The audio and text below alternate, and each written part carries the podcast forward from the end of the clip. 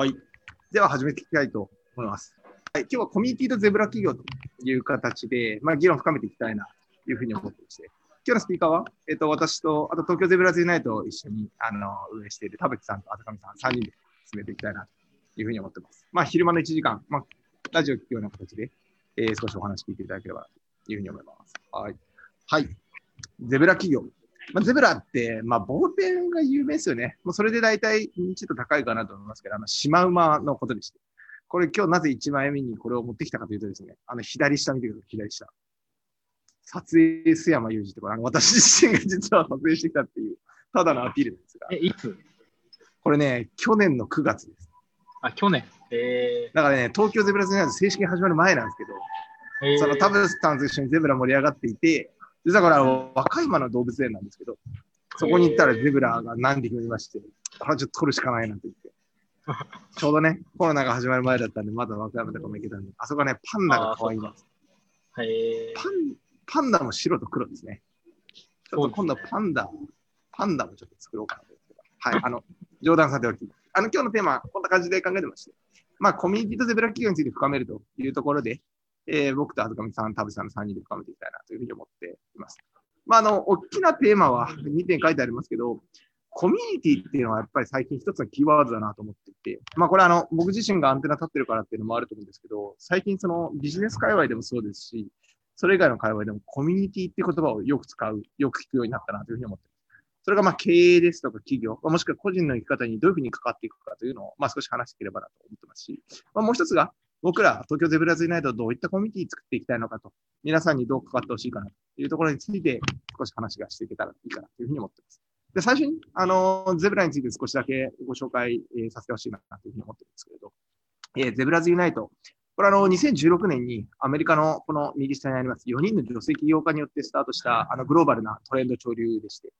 まあ、2016年、ちょうど、まあ今の特にスタートアップエコシステムですよね。まあユニコーンを絶対するようなそのシステムに対して、まあ疑問視するような声があり、まあそれとは違ったあり方ってないんだろうかねという議論から始まって、今全世界で6500人以上、まあ日本も含めて60以上の支部が立ち上がっているという形になっています。まあ日本は結構あの活発に活動している支部の方でして、僕らもいろんな取り組みを始めようとしています。えー東京ゼブラスユナイト、今この4人のメンバーで運営していまして、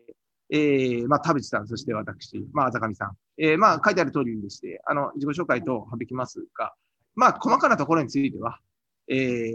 またゼブラ企業だったりとか、ゼブラズユナイトについて、えー、他の回で説明しているところがあるので、ぜひご参照いければと思います。多分ちょうど今このタイミングで三谷さんがですね、あの、以前のリンクはこちらとか、多分コメント出てくると思うので、あの、ぜひ見ていただければと思います。はい。えー、今ですね、これまで何してきたかって、まあ、ムーブメント作りみたいなことをしてきました。あの、認知度向上みたいなことをしてきてまして、まあ、ブログもそうですし、イベントでの発信、もしくはメディア対応みたいなことを結構してきています。ちょうど僕らが始めた頃って、ゼブラ企業っていうとですね、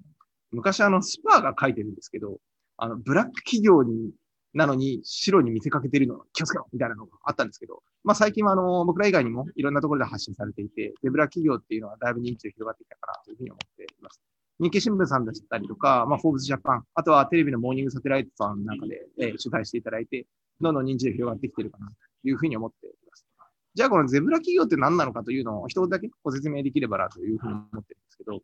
これあの気をつけてるのが、僕らあの、あんまりガチガチと定義づけすぎないようにっていうのを気をつけてまして、これはあの、本国のアメリカの Zebras Unite もそうなんですけど、草の根から始まっているムーブメントで、まあ僕らも実はもともと違うっていうか、似たような問題意識を持っていて、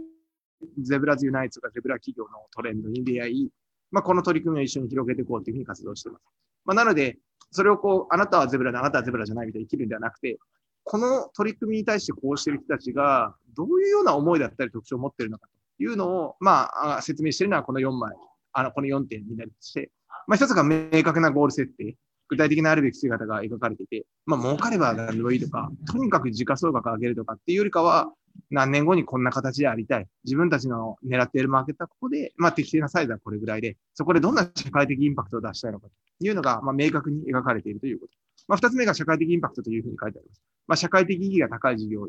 取り組んでいて、まあ特にその中でも、もちろん CO2 とかヘルスケアとか重要な課題ではあるんですけれど、どちらかというと、まだまだ認知が広がってないとか、まあ、今後広がっていくであろうところ、そういったところへの取り組みだったり、まあ、もしくは一部に強烈なニーズがあるけれども、まあ一方で、その万人が万人求めているものではない、まあある種のそれこそコミュニティに向けたサービスをしているような企業も多いかなというふうに感じています。まあもう一つは長期的、包括的な視点と書いてありますけど、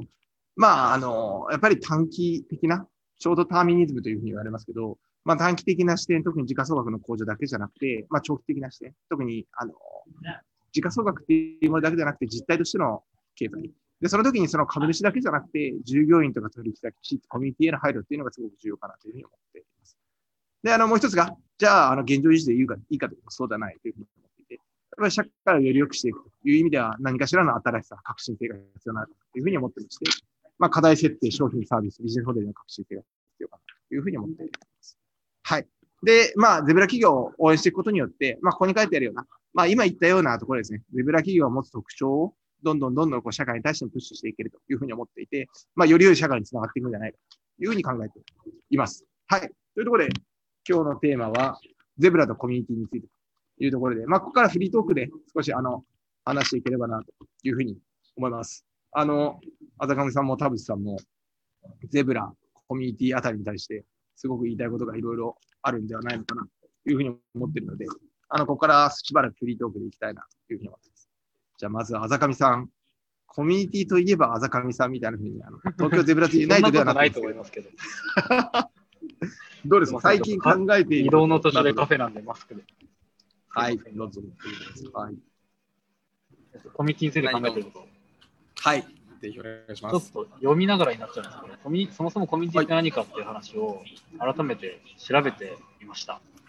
はい、で、そこに書いてあったのが、まあ、定義いろいろあると思うんですけど、書いてあったのを読みますけど、えーと、居住地域を同じくし、利害を共にする共同社会、町、村、都市、地方など、生産、実地、風俗、習慣など深い結びつきを持つ共同体、地域社会って言ってて、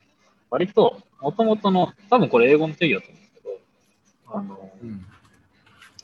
土地、場所、えー、リアルの体が、えー、重要なものだったっていうことみたいですよね。でも今、まあ、そのコミュニティってものが、まあ、オンラインによって、えー、変わってきてる。地域性、身体性を伴わないものってどうなるんだっけみたいな話もが今の話だと思いますし、あとはその組織とコミュニティって何が違うのかみたいなところもあるなと思っていて、うん、で、まあ、ゼブラでは僕たちでもそのコミュニティの層みたいなものを、なんか真ん中とそのちょっと先とさらに先みたいなところで考えている中で、まあ、自分たちはまあ TGU だけど、そのちょっと先はパートナーで、そのもうちょっと大きいところはコミュニティって言って、じゃあそれってなんだっけみたいなことを今話し合ってるところかなと。でまあいろんな会社と関わってますけど、これでもコミュニティの意味ってちょっと、ちょっとずつみんな違いますよね。パパーパスとか、やりたいことを共感してくれる場っていうものがそうかもしれないですし、あとは僕がやってるあの変人を集める会でいうと、あのまあ、自分たちが面白いことをただ探求していくってことが、まあ、集まる目的ではありますけど、でもそれによって面白い人が集まってるから、相乗効果が生まれて、何か新しい、イノベーションまでいくか分かんないけど、何か新しいものが生まれていくっていうことがコミュニティに求められるとか、なんかそういう価値を共感するのが場をなんて新しいものを生み出すのかみたいなコミュニティの目的みたいなものも今話されるような時なのかなっていうのがこうふわっと考えてるところですかね。なるほど。面白い。はい、いいですか？なんか、はい、とりあえず一旦いいですか？はい。ありがとうございます。田淵さんいかがですか？コミュニティとは、まあ、何かっていう視点でもいいですし、そのコミュニティについて最近考えていること。うん、難しいです。いや、まあ今、坂上さんとか言ってくれたことも そうですし、どうですかね。まあ考えてることっていうと、なんかそのコミュコミュニティのガバナンスのあり方みたいな。おお、ガバナンスに行きます。はい。今ちょっとまあ、ガバナンスってちょっとかっこいい、かっこよく言い過ぎかもしれないですけど、結局コミュニティってたくさん人が集まるから、難しいじゃないですか。物事を決めたりとか、どういう、まあ、どんだけ自由でも、まあ、ある程度はルールないと成り立たないと思うし、誰が何を決めるかとかっていうのはすごい難しいと思うんで、まあ、と、あのー、そういうのを、まあ、どうやって決めていくか、まあ、そのゼブラズユナイトで言ってる EXIT というコミュニティっていう考え方がありますけど、うん、で、まあ、この考え方比較的新しい考え方なので、まあ、実例っていうのはまだかなり限られてところしかないと思うんです。うん。でもこれから本当にそういうことが起きてきて、例えばスタートアップとか、あの、まあ、投資家みたいな人が、そのコミュニティに EXIT しました。ってなった時に、まあ、何人そこに入入このコミュニティ入ってるのか分かんないですけど、まあ、イメージは多分、まあ、少なくともその何十とか何百みたいなそういうこう不特定多数の人が入ってくると思うので、うん、そうなったら本当にその組織としてそのコミュニティで持つっていう概念はすごい素晴らしい概念であると思いつつ会社としての意思決定とかをどうしていくのかとか、まあ、そういうのはあの我ながら気になってますね。なるほど。自分たちのになっているところです。はい、キーワードが一つ出ましたね。あの先ほどご紹介しなかったんですけど、そのゼブラ企業の話を議論していて、あと先ほど申し上げた通り、今これ、本国、まあ、アメリカの西海岸から始まった動きとして、ゼブラズナイツと一緒に僕ら連携して動いてるわけですけど、まあ、彼らもしくはアメリカで言われ始めてるエグジットというコミュニティっていう概念があってですね、その今やっぱり基本的に投資して、まあ、エグジットしましょうと。まあ、これ、エグジットって出口って日本語で意味ですけど、やっぱり M&A、つまり、えー、と株式を投資するんだけど売却するとか、まあ、IPO って言って、えー、公開市場、つまり誰でも買えるような状態にして、もう投資した人は売りましょう。まあ、だからこそ出口なんですよね。でこれ、起業家、経営者目線から見ると、はっきり言って出口じゃなくて入り口だし通過点でしかないんですけど、まあ、エグジットっていう言葉が一般的に使われました。で、そのエグジットっていう言葉が使われる中で言うと、えっ、ー、と、エグジットコミュニティという言葉が最近言われ始めていて、長期的な目線からで見たときに、要は IPO とか MA ではなくて、従業員とか取引先、地域社会、もしくはその会社の周りにいる人たちに対して、えー、その株式だったり、まさに今、あの田淵さんが言っていた、オーナーシップをこう譲っていくっていうあり方が議論されています。今、田辺さんが言ってたエグジットコミュニティのこのことですね。これについてということですよ。で、これあの本当、僕はすごい正直に言うと、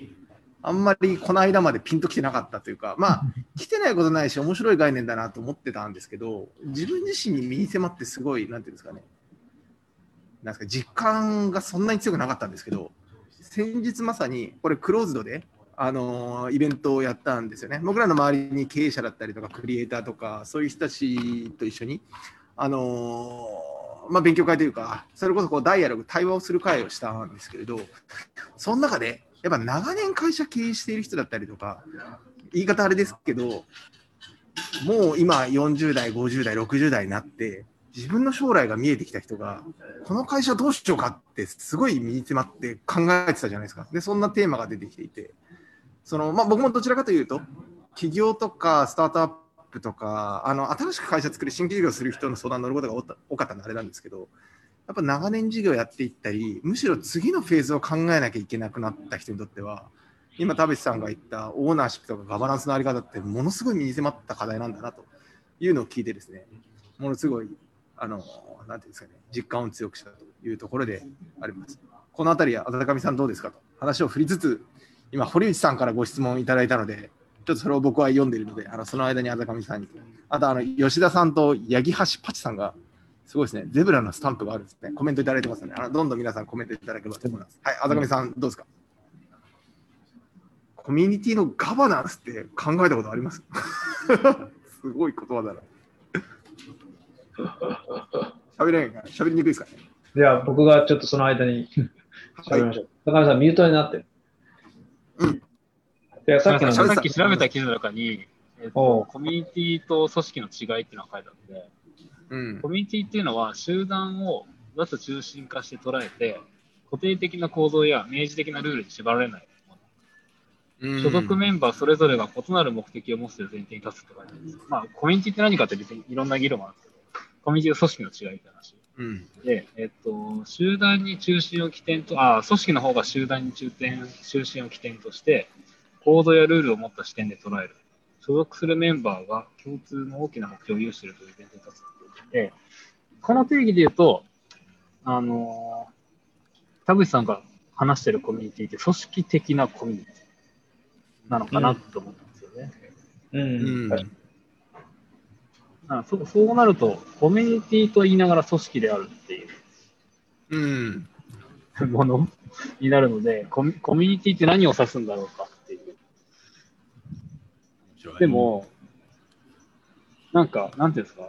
あのよくあるサロンとかコミュニティって今言われてるのは割と組織に近いんですよね、ると。まあ、今の話はそうですね。中心があるし、うん、ルールも結構あるし。そうそうそうそう。うんっていうことになるので、なんかみんなが考えてるコミュニティって何なんだろうかっていうのが、なんか定義がはっきりした上にだんだん余計わかんなくなるみたいな 感じではあるんですけど、コミュニティのガバナンスで改めて言うと、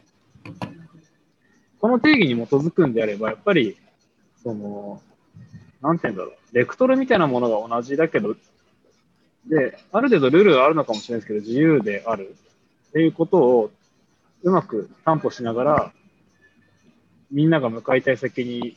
迎える何かをどう作るかっていう、なんか、なんていうんですか、組織としてじゃないルールっていうシステムがあるみたいな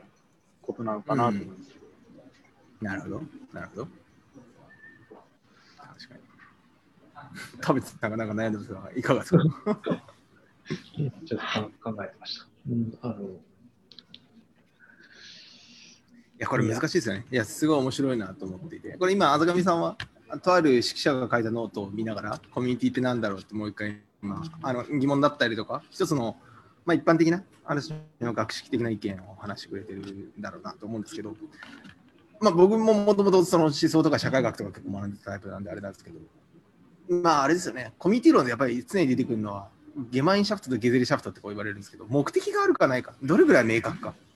その目的があるとその目的に向かって極めて合目的論理的にいろんなシステムとかルールとかっていうのを映り出すんですけどコミュニティってある種その目的自体も何ていうんですかね目的まあパーパスとか価値観バリューみたいなものがありながらあのじゃあ具体的に何をやるビジョンとかミッションみたいなのは揺れ動きながら進んでいくものなのかもなと個人的には思っていたりしてある種柔軟なものなのかなというふうにも思っております。一方でこれ難しくて例えば昔で言うそれこそ地域共同体が家族もまあ日本で言ったら家父長制って言って父親が中心にあってものすごいルールあったわけですよね。だからまあ難しいですよね。なんかそのガバナンス田淵さんが言ったガバナンスっていう意味でいくとやっぱりそれ経済的なところと大きくきっと結びついてるのかなって個人的には思っていて。これこのメンバーでもこの間ちょっと話したんですけどそもそも所有っていう概念自体が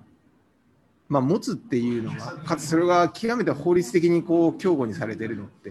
やっぱりこの近代の話であって、まあ、それまで、まあ、極論言うと、まあ、今でもそっちはそうなんですけど、戦争とか動乱があるとね、所有権もクソもなかったみたいな話はあるので、それがやっぱりすごいきちきちっとしてきたから、じゃあその持っているものをどう処分するかを誰が決めていいんだっけっていうのが、まあ、ある種のガバナンス論と結構密接に結びついてるのかななんてのは個人的には思っています。で、まあ難しいのはあれですよね。ちょっとあれですけど、ゼブラ企業とコミュニティっていうと何が言えるのかというところと、堀内さんからあれが来てるので、ちょっとあのそれは僕が後でちょっと答えたいと思いますけど、あたがみさんがすみません、何か言いかけたら、どうぞ。いや、あの、多分同じような話になると思うんですけど、この間我々で議論したさっきの、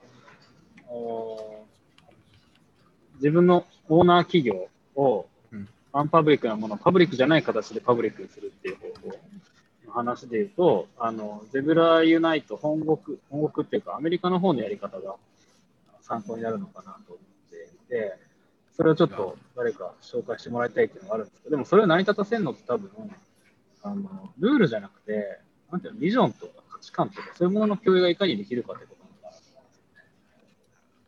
その価値観を共有する時間がどれだけあるかそそこに集まるのがコミュニティってことなのかなっていう気がしま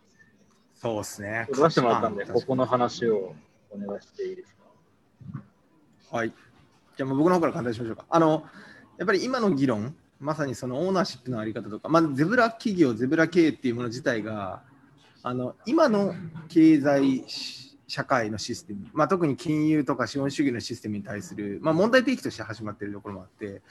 ぱりこの会社組織の所有の在り方、もしくはガバナンスの在り方に対する問題提起として、今のままの形でいいんだっけっていうのが、まあ、ゼブラズユナイトでも起こってます。でグローバルなあのゼブラズユナイト本国の方で、ヘッドクォーターの方では、組織形態はもともとは非営利組織から始まったんですけど、今、コープって共同組合に変換していて、まあ、普通株式会社って誰がいくらお金出しましたかっていう、その多い少ないによって、えー、ガバナンスだったりとか、まあ、株式の権利を大体持って、たくさんお金出してる人が物事を決めるっていうのは株式会社の意思決定の仕組みですけど、まあ、意思決定あの決めるというか、まあ、例えば取締役選ぶとかっていうのが株式会社の意思決定の仕組みですけど、今、このコープっていうのは組織形態をこう共同組合にして、まあ、一人というか、構成員一人一票を持っているで。ちょっとこの細かいこと言い出すとあれなんですけれど、今ここではあの各国の、えー、と支部の人たちが、えー、1人というか1団体1組織ごとに1票という形にしていて、まあ、詳細調整中だったり、もう少し議論詰めているところではあるんですけど、まあ、より民主主義的にオーナーシップ、ガバナンスを、まあ、持つようにしようというのに挑んでます。で、これはあの全然違う文脈からの話ではあるものの、日本でもやっぱり共同組合っていうのをこう見直す動きが出てきて、まあ、今年労働者協同組合法っていうのがあのあの法律として通って、えー、と株式会社じゃない組織の形っていうのが法律的に新しく認められたのと、まあ、もう一つはあの共同組合型株式会社ですかねっていうふうに標榜して株式会社なんだけど1人1票しか持てないような仕組みを採用している企業が出てきてるんで、まあ、まさにそんな動きが世の中で出てきてますというところです。田淵さんあの補足でもいいですしあの須山の説明はこれが違うとこれが足りんとそういうのがあればもし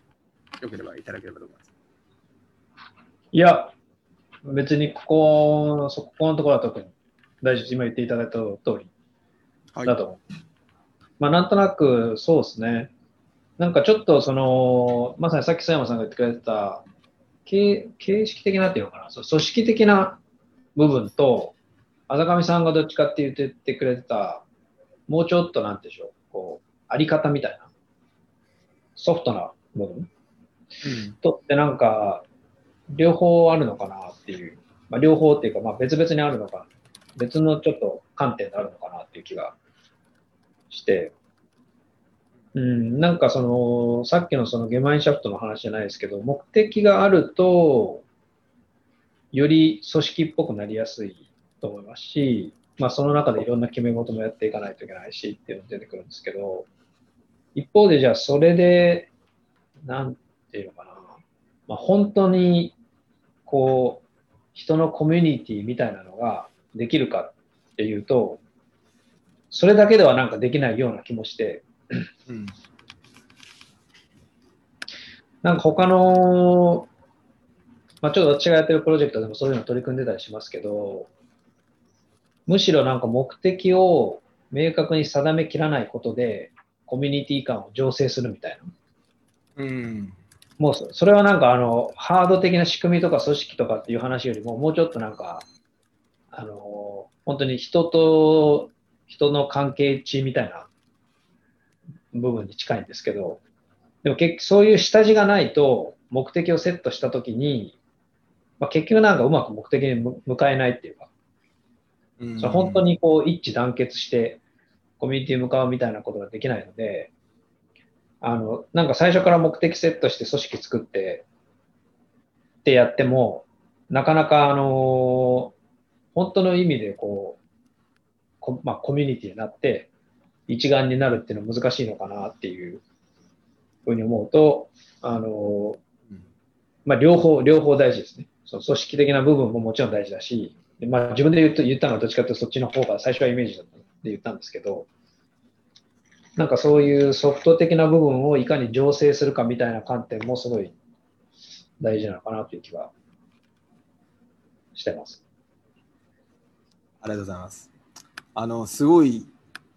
この3人でも面白い議論してるんですが、やっぱコメントいいですね。素晴らしいですね。やっぱこれね、コメントいただくとまた深まりますね。堀内さんから2点ご質問いただいてます。1つが、あの、コミュニティにエグジットって具体的な資本構成やリソースのあり方はどんなふうになるんでしょうねと。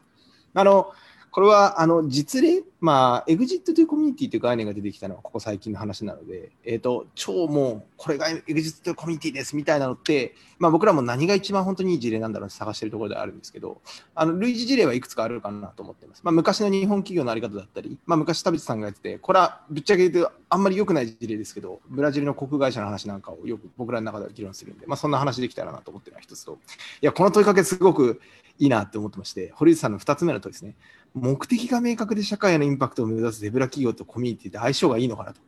いや、ものすごくいい問いかけだと思ってまして、あの、すごく自分でも考えさせられるなと。あの、これ、よく英語でありますよね。It's very good question っていうと、あの、答えに窮していて時間を稼いでるっていう 話なんですけど、僕自身も考えたいし、より深めたいなというふうに思っています。あの、吉田さんからもコメントいただいてるんで、ちょっとそれ後で触れるとして、2つ目の堀内さんの問い、いかがですか？田淵さん、あざかみさん。これものすごくいい問いだなというふうに思っていて、あの自分の中でなんとなく、まあ、こういう感じかなっていうのは、まあ、なんとなくあるんですけど、お二人の意見先に聞きたいなと思いました。これは、あれですか？どういう意味合いなのかな？目的が明確で社会のインパクトを目指すゼブラ企業っていうのが、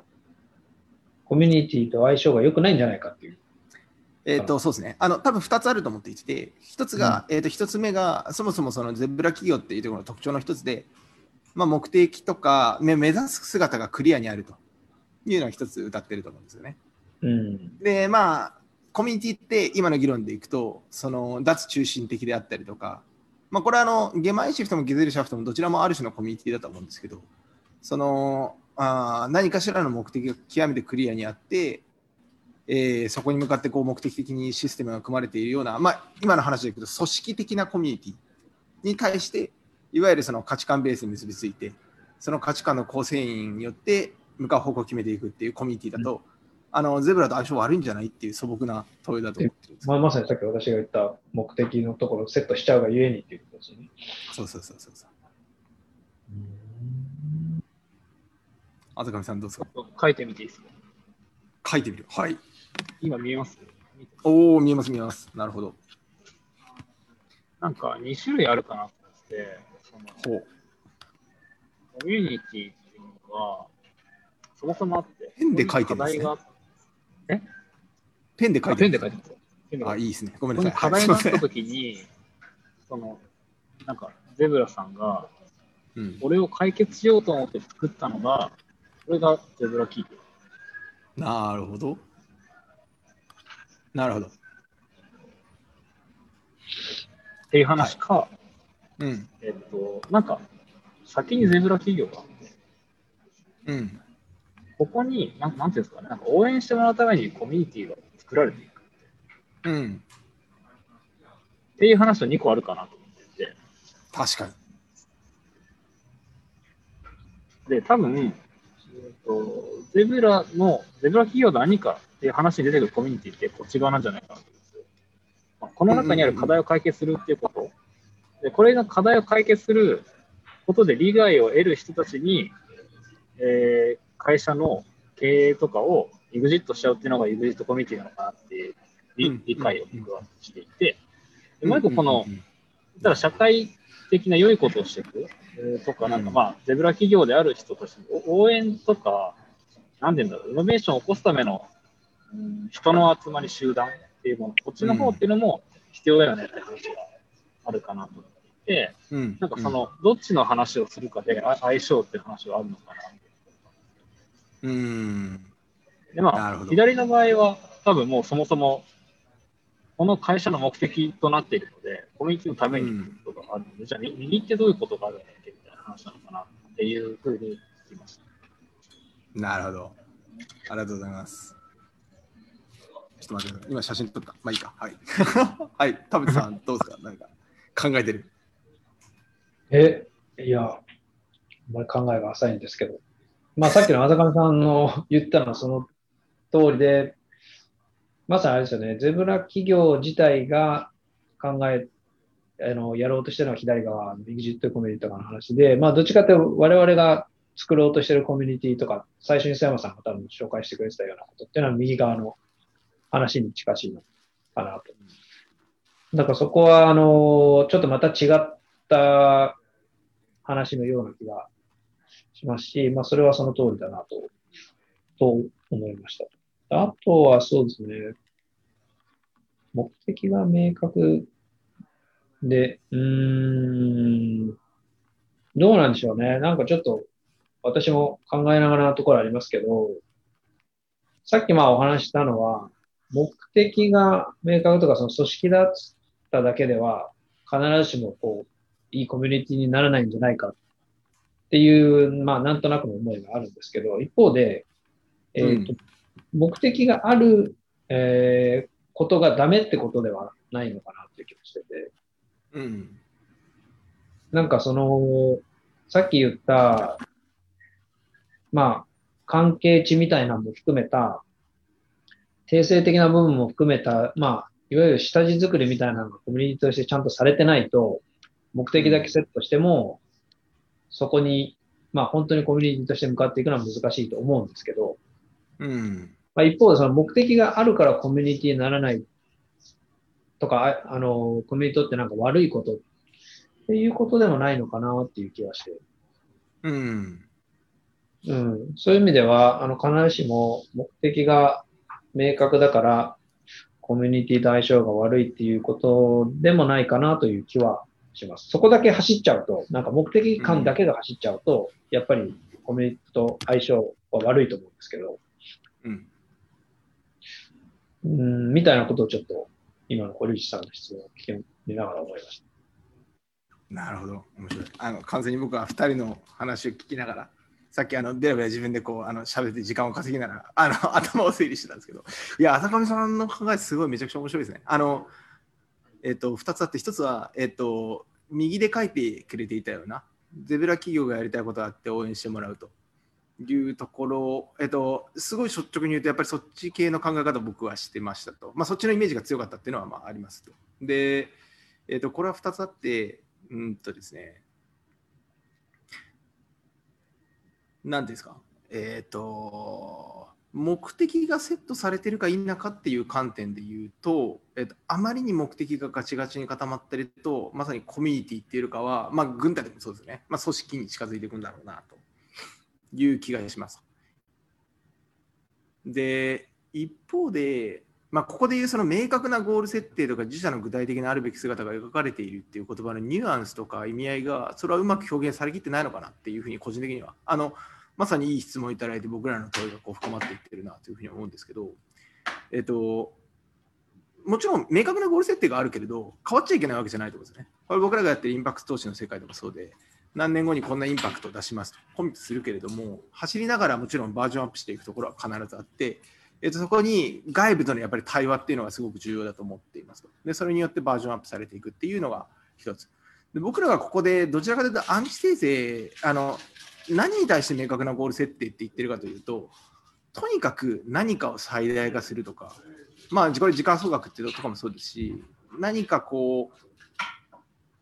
う、なんていうんですかね、あの、具体的にこうなりたいとか、自分たちはこのためにやってるんだっていうような、あの対象となるような人だったりサービスとか、まあ、もしくは先ほど言った周りのコミュニティってことなんだなっていうふうに感じたんですけど、のためにやってるっていう相手方だったりリアルなものを見ないでとにかく事業例えばやりたい。とにかくお金稼ぎたい。とにかく、まあ、時価総額稼ぎたいみたいな人も、まあ、中にはいるわけですよね。まあ、そうじゃない人もいますけど。とか、とにかくこの技術使いたいみたいな、あの研究開発系の会社とかもいるんですけど、それよりかはもう少し具体的なゴールセットがあるっていうことなのかなというふうに思っていて、まあ、0100で言うと、あのコミュニティって僕は別に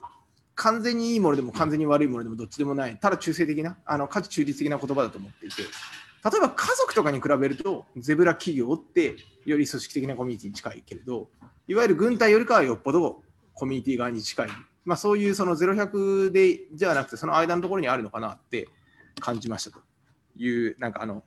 喋って整理できてるような、整理できてないようなところなんですけど、もう一つは、でも、あの、これ僕、すごくあざかみさん、あの、堀内さんからご質問いただいて、あざかみさんのさっきの整理していただいて、すごい明確クリアになったのは、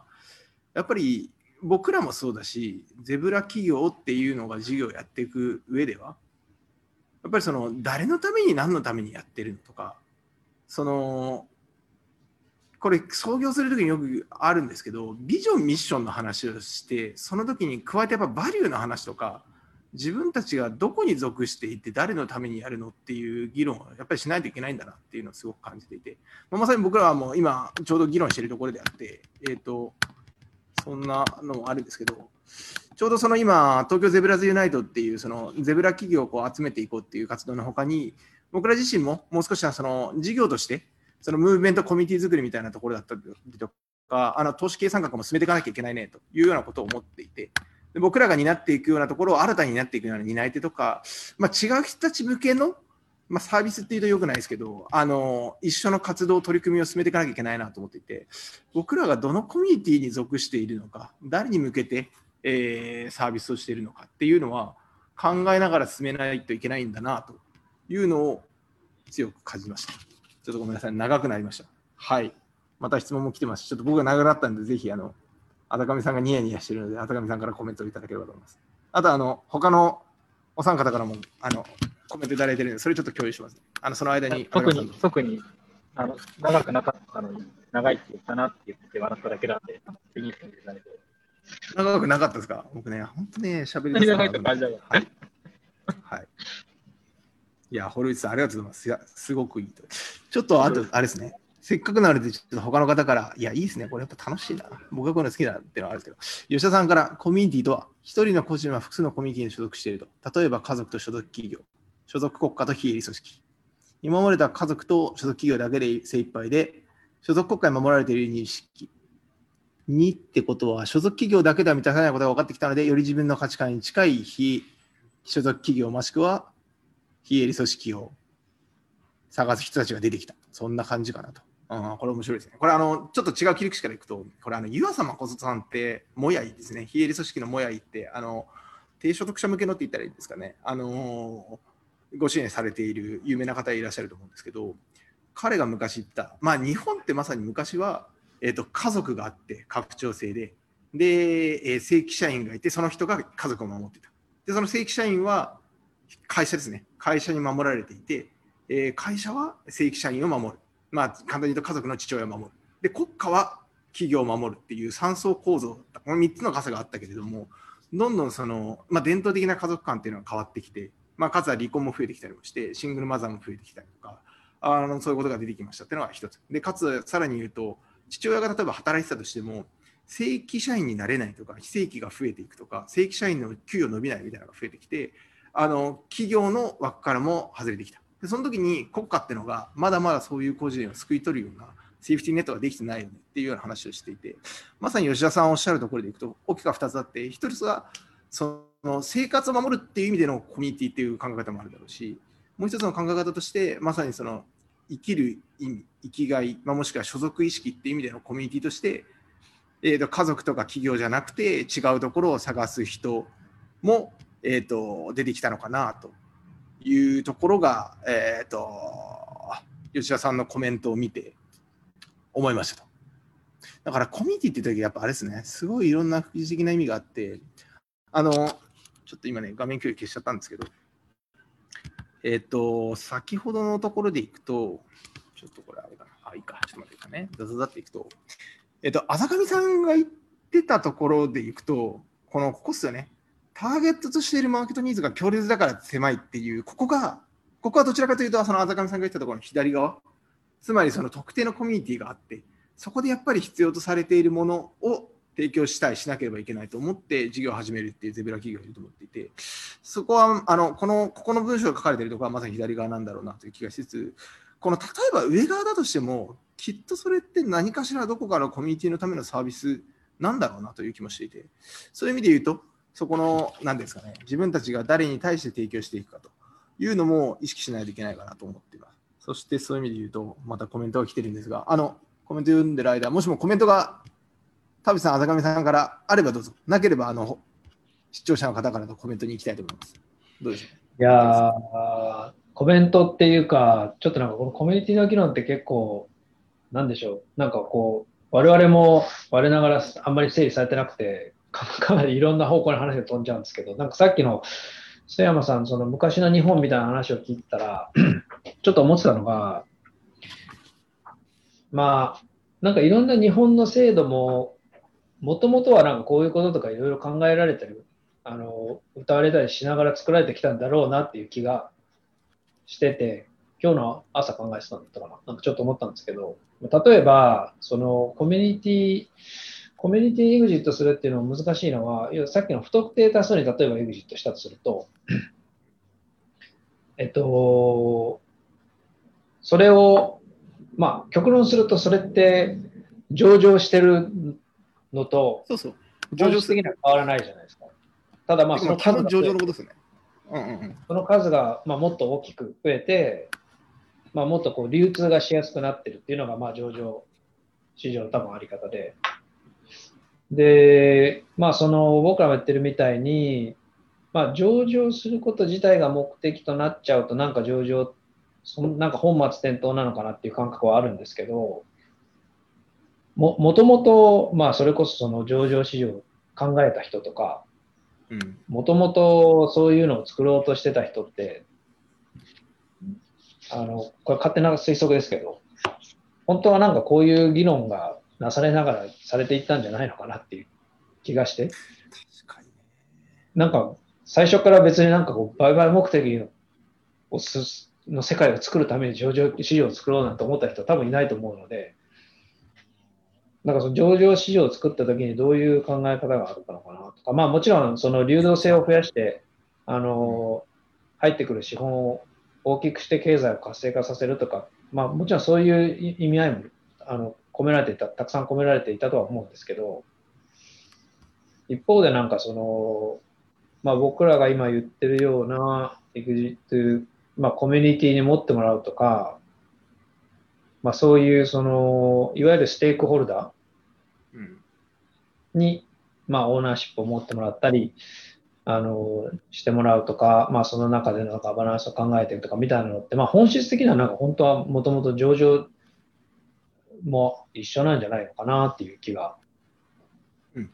なんとなくしました。まあ今の上場市場はそうなってるのかどうかわかんないですけど。いや、まさに、あのおっしゃる通りだと思っていて、いや、これ、堀内さんも今コメントいただいたまあ、パブリックって言い方しますよね。で、これ、あの、あざかみさんもさっきパブリックって言ってましたけど、まあ、上場ってまさにパブリックになっていくことで、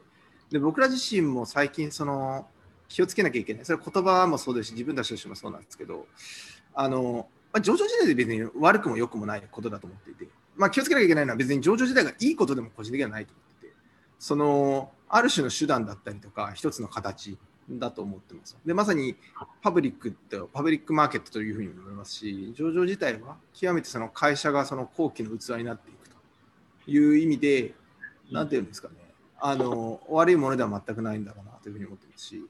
なんでしょうね、でも、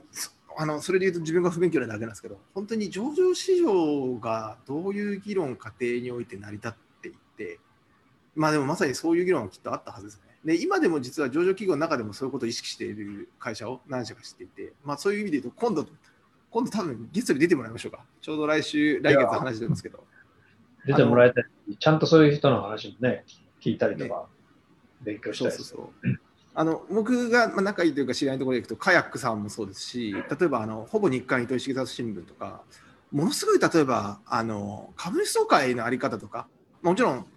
形式的にやんなきゃいけないところはあるんですけど例えばその前後でワールドカフェやったりとか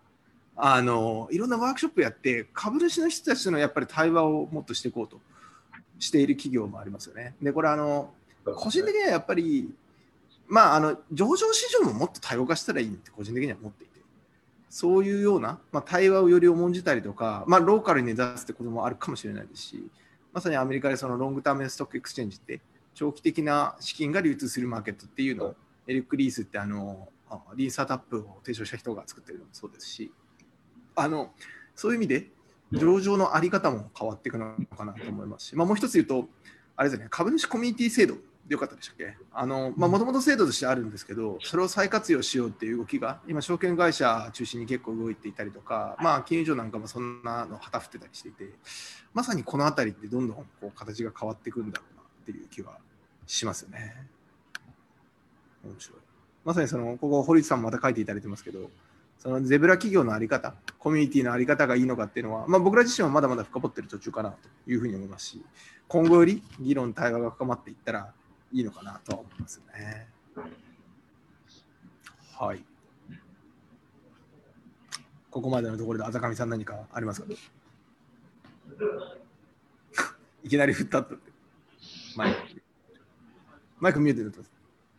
あ、また出ました。あざかみが吐く。あざかみさん、ちなみにマイクは見えてます？あ、オッケー。はい。はい、今の話ってこういうことです。家族があって、家族があって、に会社があって、これをもっと守ってるのが国っていうものだったのが、こう核家族にもなっていくっていうことで、なんか多分ここのつながりが横であったら、これも会社の中のコミュニティって呼んだのかもしれないですけど、ここにまあ分断もできてきているし、なんか他の会社同士のこういうコミュニティみたいなものも分断が起きてきてるっていうので、いろんなところにいる個人っていうのが、なんかまた違う形でつながり直してるっていうのが、新しいコミュニティだよねっていう話なんだなと思って、なんか、あの昨日、官僚をやってる友達と話して、やっぱりまあ縦と横の構造みたいなのがあるときに、今までこう縦のこう、ものが、今一回リストラクチャーされる時代になってきて、こういう横のつながりっていうのが、これを作れるっていうのが大事になってきてるので、まあ多分そそういう話なのかなっていう理解をしました。うんうんうんうん。まさにまさに。あのー、なるほど。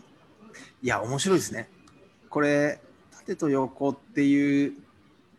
のは間違いなくありますよね。僕らなんかだと、すごくそっちの方がしっくりきていて、ちょっと一瞬画面共有していいですか、うん、この、あ、写真撮ります。撮った撮ってない。あ、一緒だ。あ、どうぞ。あの、これがまさに今あれかな？画面共有されてますかね？あ、されてないかな。今出ようとしてる。出ようとしている。そうか。これはあの著作権どうなんだろうってのあるんですけど、あの、湯浅さんがまさに公演で使っていて、これあの、とある人がブログで載せてる写真なんですけど、まあ、湯浅さんなんかこういうのはあれですよね、国があって、傘があって、企業があって、正社員、まあ、特に正社員はしていて、で、高齢者子供。まあ、この傘がどんどんなくなっていってるよねっていう話で、うん、あれだよな、やっぱりその、生存に生きていくためのコミュニティみたいな、まあでもそれって表裏一体なのかもしれないですけど、のあり方と、まさにその、さっきあざかみさんが言った縦と横じゃないですけど、縦が崩れて横でつながっていく。僕らなんか、まさにそういう感覚で生きているような気はするんですけど、とかなんか、うん。まあ結局一緒の話してんのかな。うん、面白いですね。なんかあの、うん、本当にただ感覚的な話だけなんですけど、うん、こういう場だから感覚的な話でもいいかなと思ってるんですけど、うん、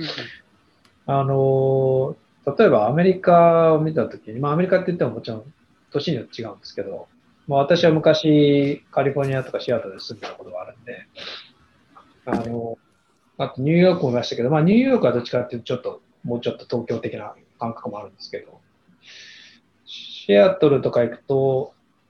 全然違う社会生活スタイルなんですよね。まあ、要は簡単に言うと車に乗って、まあ、かなり孤立されたあの世界っていうか。なるほど。だからまあ極端に言うと、私も当時そうでしたけど、働いてましたけど、朝車に乗って通勤して、オフィスに着いて駐車場に車止めて、エレベーター乗って、まあ自分のオフィスがあったんで、自分のオフィスまで行って、そこでパソコンの前に座って仕事をして、で、あの、まあ、ミーティングがなければ、本当に誰にも会わないで一日を過ごすっていうことができちゃうわけですね。うん普通に、まあ、オフィスに行ってほとんど人に会わない。もう全部、あの、オフィスがこう、まあ、私のオフィスは全部こう、あの、キュービック区切られてて、みんな個室みたいなのを持ってたので、うん、そうすると本当に全然誰にも会わなくて生活できてしまう。うん、で、かつ、まあ、アメリカってさっきの縦の世界で言うと、まあ、まあ、とまあ、それ十何年前の話ですけど、まあ、当時から、ね、あの、縦の世界、社会を、傘が崩れてるっていうのは、アメリカの方がやっぱりありますし、そういうなんかその、組織に守られてる安心感みたいなのは少ないと思うんですよ、日本よりは。うんうん、で、えー、っと、アメリカにいた時に感じたのは、結構あのコミュニティってすごい強いんですよ。地域コミュニティみたいなやつとか、まあ、日本だと自治会みたいなイメージなのかもしれないですけど、そういうのって意外と結構強くて、あの、すごいこう、コミュニティ感あって、あの、いろんな活動みたいなのがその地域にされてたりとか、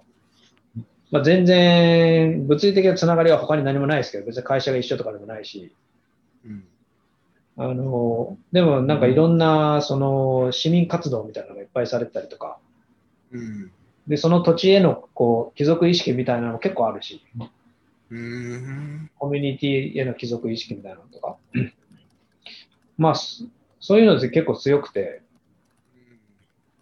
まあ、それってなんかちょっとさっき言ってたような、あの話にも通ずるのかななんていうのは、まあ、当時からちょっと思ったりしてました。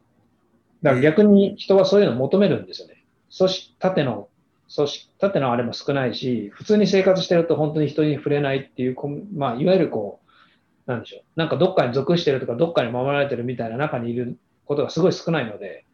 本当に自分だけで何でもできちゃう。そうすると逆になんかコミュニティにいたくなるっていうか、コミュニティを作りたくなるみたいな感覚があって、だまあ、それですごいこうコミュニティ活動とかってすごい盛んなのかなって思ったりしました。っていう、あんまりなんかあの、裏付けがない自分の経験談だけですけど。いやいや、ここはさすが吉田さん、ドラッカー学会所属。あの、僕も仲良くさせていただいてますけど、あの、吉田さんがまさにコメントいただいてて、あの、ズームの方でもチャットに投げましたけど、まさにドラッカーが言っていることですね。日本人が職場をコミュニティにしているように、アメリカ人は非営利組織をコミュニティにしているというふうなのを、さすがこういうのがピャラッと出てくるところが、吉田さん。あの、ドラッカーそうですよね。いや、ドラッカー、ドラッカーはね、本当に深いですよね。面白いですよね。まあ、おまたさんからもあのコメント来ているんで、あの、こちらのズームの方でも共有してきましたけど、はい。しかも、またなんか追加で出てきました。しかもアメリカ人にとって自己実現の場合になってる。でも本当そうですね。やっぱ非営利組織ですごい活発、やっぱり活発。まあ本当の統計的な数とか知らないですけど、うん。あの、活発なイメージはもうちょっと身近なイメージがありますよね。活動する側とって。本当にそこら辺にポコポコポコ。非営利組織って言ってるときに、日本でいうその NPO だけに多分限定されないと個人的には思うんですよね。そのおそらく自治会みたいなものもあるんだろうなと思いますし、まあ、日本ではあ向こうでやっぱり非営利組織の大きいのって教会だと思うんですけど、まあ、日本でだからそういう意味で言うとやっぱ宗教の力が弱くなったのがありますよね。昔は寺とかやっぱり神社とかで共同でなんか一緒に、まあ、それこそ地場遅延と結びついてやるって随分あったと思うんですけどそういうの薄くなってるんだろうなとも思いますし、うん、コミュニティね。そうですね。あの、非営利組織とあの、やっぱり市民活動ってまたちょっと違ったりするので。ほう。多分どう違うんですか？ああ、どうでしょうね。私も明確にしてるわけじゃないですけど、まあ、最近よくある、あの、地方自治っていうか、地方でのプロジェクターっていう、そういう話をよくしたりするんですけど、まあ、非営利組織ってさっき誰かも書いてくれたかもしれないですけど、もうもう少しこう、目的が明確にあって、その目的が達成されたら、まあ、組織があの基本的にはなくなってもいいと、ミッション達成されれば。っていう前提で作られる。だまあ、ある種あの、達成したいミッションとか達成されたい目的が明確にああって、そのために頑張ってるみたいな。なるほど。あの市民活動は、まあ、そういうのもあるのかもしれないですけど、どっちかというとさっきの自治体みたいなのに近いイメージなのかな。うん、なるほど。なるほど。面白い。うん、だから、えっと、多分まあ、その辺は自治体の方とかは多分意識していて、うん、あの、NPO への、例えば、あの、お金とか援助、援支援の仕方と、市民活動への援支援の仕方と分けてやってると思います。うん。なるほど。うん。面白いですね。それでいくと、なんか、何個わか？りやすく言うと、わかんないですけど、その、うん、まだそんぐらいかな。まあ、自治体の例えばこう、委託して出したり、助成金を出したりするのって、多分 NPO とかにも出したりするんですけど、うん、市民活動みたいなものには多分そうじゃなくて補助金みたいな感じで出すっていう。まあ、それはちょっとお金の出し方だけなので、あんまり明確ないかもしれないですけど、まあ、そういう、なんかあの、私が関わってる自治体だとそういう、ちゃんと明確にこう、区別して、意識してたりとかするので。うん、なるほど。あの、うん、あれですよね。その政策論でいくと多分その政策目的の違いというか、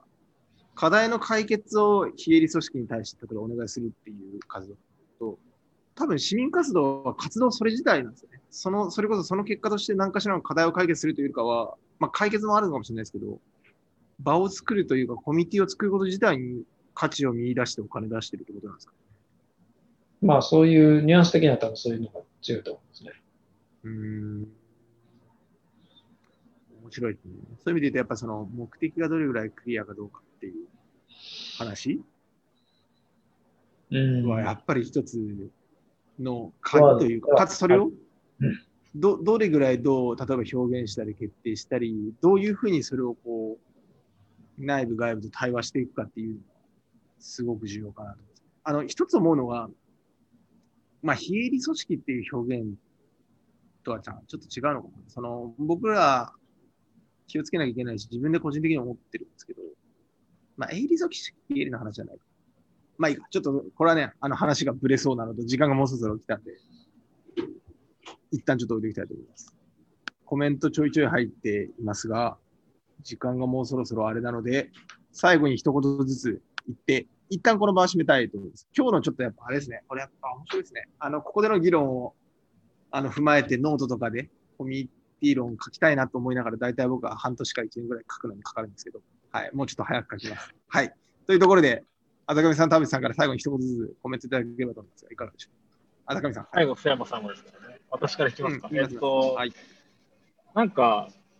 今までも我々で話して、最初に書いた右か左の図と右の図のコミュニティに関して、あの TGU ってどうやって関わっていくの作って作っていくのかっていう話をしてきた中でのこの回だと思うんですけど、まあ、改めてコミュニティって何かがあの整理されてよかったなと。でその上で、あの右の側でいくと、やっぱ関わってくれる人の自己実現というのか、まあ、何か自分の目標があったときに、うまく関わる場所であるっていうことがいいのかなと思ってるので、その目その人の目的、我々の大きな目的もあるけど、その人の目的の方に寄り添って、えー、何か一緒にできることって何かっていうのを考えられると、うん、もうちょっと作れそうだなっていう気がしました。はい。ありがとうございました。面白いですね。田淵さんどうですかはい。整理はされたようです。なんかされてないような、私的にはなんかやっぱりなかなか難しいテーマだなと思って話してましたけど、あの、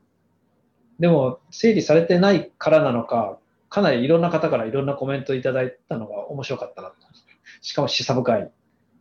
この、ね、小俣さんのあれも面白コメントも面白いですし、ちょっとさっき取り上げれなかったけど、とか、まあなんかここらそこら辺は、あのまあこの場は結構カジュアルな回でっていう趣旨で設定してると思うので、そういう意味ではすごい面白かったし、まあ整理されたようなされてない感があるので、もうちょっとやっぱりもっと突き詰めていかない、いける、いく必要があるなと思いました。はい、以上です。はい、ありがとうございます。ちょっと僕、もうじゃあ最後にしようあの、僕の感覚から言うと、全く整理されてないなっていう、あの、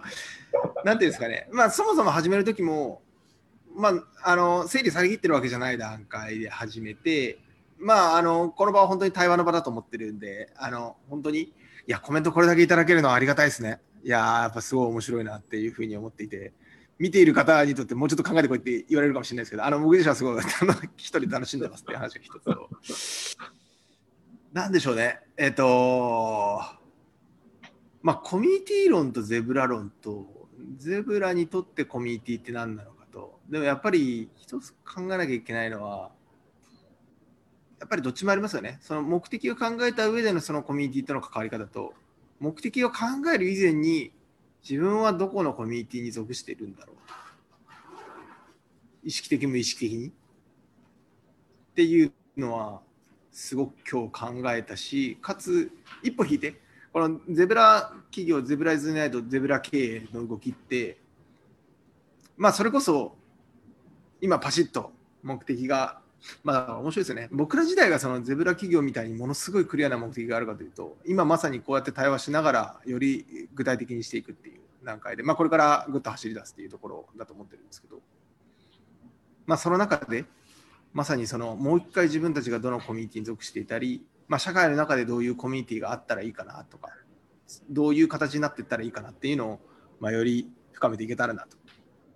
思いました。ことちょっとやっぱあれだな、カヤックとか、ここ日の人とか読むと面白そうだはい、思いました。はい、よろしいですかね。すみません、1時を1分ぐらい、ね、ちょっと考えないといけないので、また月スピーカーも考えていきましょう。すみません、1時をあの1分程度あの過ぎましたので、今日のところはこれで終わりたいと